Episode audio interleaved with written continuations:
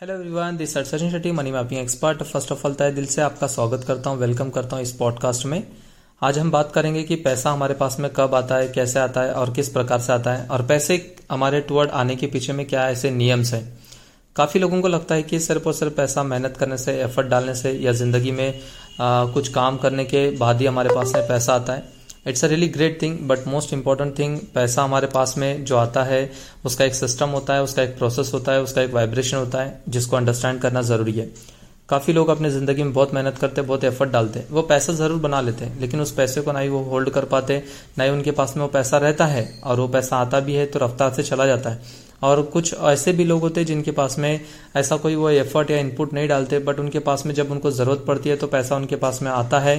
थोड़ा भी बहुत वो काम करते तो उसमें रिजल्ट्स आते हैं, आउटपुट्स आता है, ट्रांसफॉर्मेशन दिखता है, और पैसा भरपूर मात्रा में आता है, और पैसा रुकता भी है, पैसा बढ़ता भी है, उनको भी खुद को ज़िंदगी जीने का एक समय भी मिलता है। तो पैसा हमेशा हमारे पास में तब आता है जब हम उस पैसे के पूरी तरह से एक काबिलियत, एक ऊर्जा को हम इकट्ठा कर लेते हैं, एक ऊर्जा को हम अपने अंदर में ला लेते हैं। तो मोस्ट इंपॉर्टेंट थिंग, हमेशा मैं बात करता हूँ एनर्जी पर। अगर आपको किसी भी चीज़ों को अगर करना है तो सबसे पहले आपको काम करने की ज़रूरत है एनर्जी पर।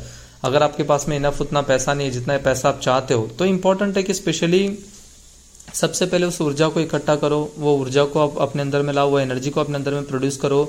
अलग अलग तरीके से बुक रीडिंग कर सकते हो, पैसों के प्रति मेडिटेशन फॉलो कर सकते हो, गाइडेड मेडिटेशन कर सकते हो, अफर्मेशंस आप इन्हें फॉलो कर सकते हो। ऐसे सेलेक्टेड कुछ रिचुअल्स है, एक्टिविटी है, इसकी मदद से आप इन्हें पैसों के प्रति एक सही ऊर्जा को विकसित कर सकते हो।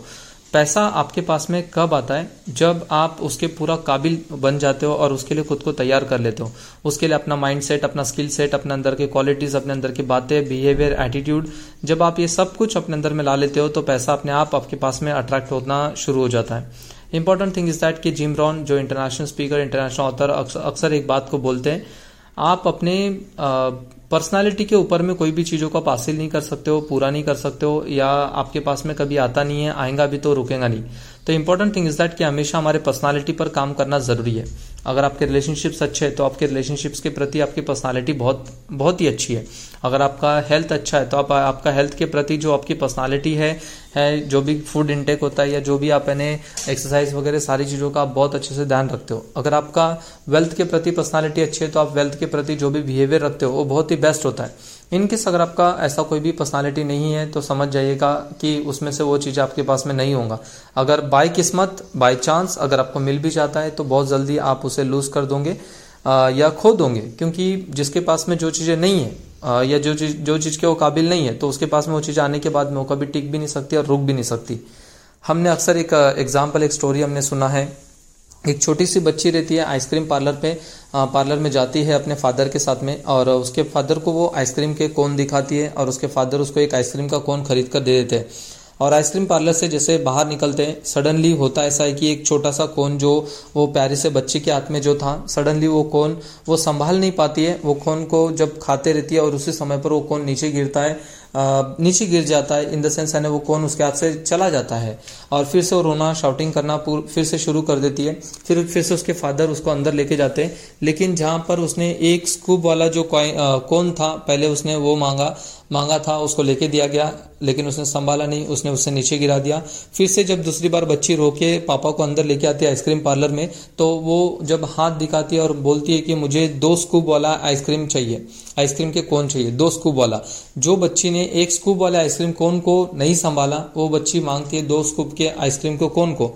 तो ऑब्वियसली अगर एक स्मार्ट फादर अगर है तो स्मार्ट फादर बच्चे के डिमांड को पूरी नहीं करेंगे, बच्चे को पहले अंडरस्टैंड करेंगे और समझेंगे, उसको सिर्फ उतना ही देंगे सबसे पहले जितना वो संभाल सके। अगर उसने पहले ही अगर एक स्कूप का अगर आइसक्रीम नहीं संभाला है तो उसको दो स्कूप का आइसक्रीम देने का कोई सेंस नहीं बनता है। तो इंपॉर्टेंट थिंग इज दैट कि जो बच्ची को मिलेगा तो वो सिर्फ और सिर्फ अगर स्मार्ट फादर है तो उसको एक ही स्कूप का आइसक्रीम फिर से लेके दिया जाएगा। अगर फादर उतने स्मार्ट नहीं है तो हो सकता है कि उसको दो स्कूप का आइसक्रीम दे देंगे।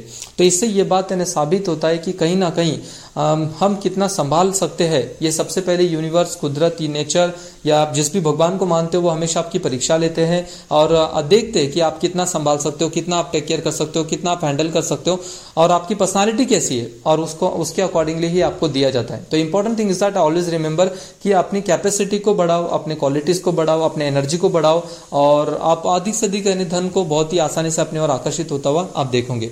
Thank you so much. जरूर से अगर आपने इस पॉडकास्ट को पसंद किया है, अगर आपको समझ में आया, अगर आपको अच्छा लगा, जरूर से सब्सक्राइब करिए स्पॉटिफाई को एंड देन पॉडकास्ट को सब्सक्राइब करिए और जुड़े रहिए। और भी पॉडकास्ट मैं आपके साथ में आने वाले दिनों में शेयर करने वाला हूँ।